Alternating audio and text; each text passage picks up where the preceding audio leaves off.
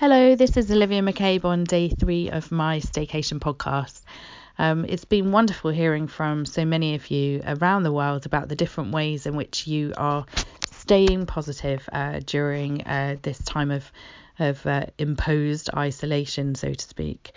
Um, and I think one of the uh, most common themes that I have heard from people is that they're taking the opportunity to have a good old spring clean in their homes. I have one friend in particular um, who had a sort of a top three of out of date items in their spice rack. Um, and the oldest one went back to 2004 and has moved three times with them. I suspect that I have a spice in my spice rack uh, that has uh, moved once, maybe twice, um, including a transatlantic crossing. Um, so uh, we definitely are doing a lot of spring cleaning around the globe at the moment. My theme for today is a long time no speak. I think as I've been uh, sitting here with a lot of space and, and time, I've started to think about all the people that um, I haven't been in contact with for a while. Uh, the people that I've known all my life or a long time, but just have moved away or I've moved away and I haven't uh, had a chance to connect with them. And many of them are friends on Facebook and we, we see each other's updates but we don't actually speak. And so I've been taking the time to pick up the phone to a few of those people and uh, or send a text message or an email and just sort of say hi and how are you doing. Um, I've even uh, had a conversation uh, with my ladies from Knit and Natter. I go I go to a Knit and Natter group normally under under normal circumstances. I would go to a Knit and Natter group in my local tea rooms on a Monday morning. It's not just knitting; it's um, an awful lot of nattering.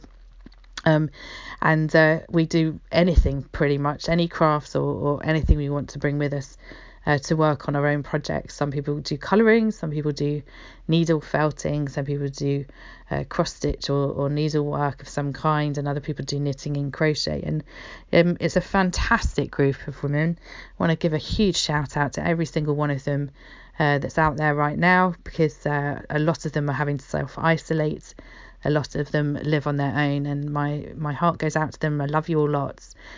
But one of the things that I've actually suggested to some of them is that we set up a virtual knit and natter uh, in which we basically connect uh, over Skype or something similar um, on a Monday morning and literally knit uh, knit together in each other's presence while we chat. So I hopefully uh, some of us will be able to get that going and we'll be able to do that as well. Um, and also um, I am a, a great lover of handwritten letters, and yet I find myself normally under this, you know, normal uh, situation. Um, I don't have the time to do it, or I don't make the time to do it. But I've got family members um, across the Atlantic and in other parts of the world um, where I'd really like to be able to write these handwritten letters. Now, as things currently stand, I can't get to the post office because I'm shut in. Um, but I, um, I have an incredible group of friends and people in the community who've volunteered to help and do deliveries for me. Um, but even if we go into full lockdown, another alternative is that I handwrite those letters and then I, I, scan or photograph them and then I email them to people so they can still see my handwrite, handwriting as they're reading it over their cup of tea at the other end. So that's another option as well. Um, I've got a whole stack of Christmas letters that people sent me with their cards this year that again I didn't make time to read and so I'm now having a chance to do so and catch up on and how uh, friends and family are doing around the world. So that's another thing to be able to do. What are some of the ways in which you're reconnecting with people? Who have you spoken to uh, that you haven't spoken to in a while? I'd love to hear from you. And remember above all else you're not alone. We're in this together. Take care. Live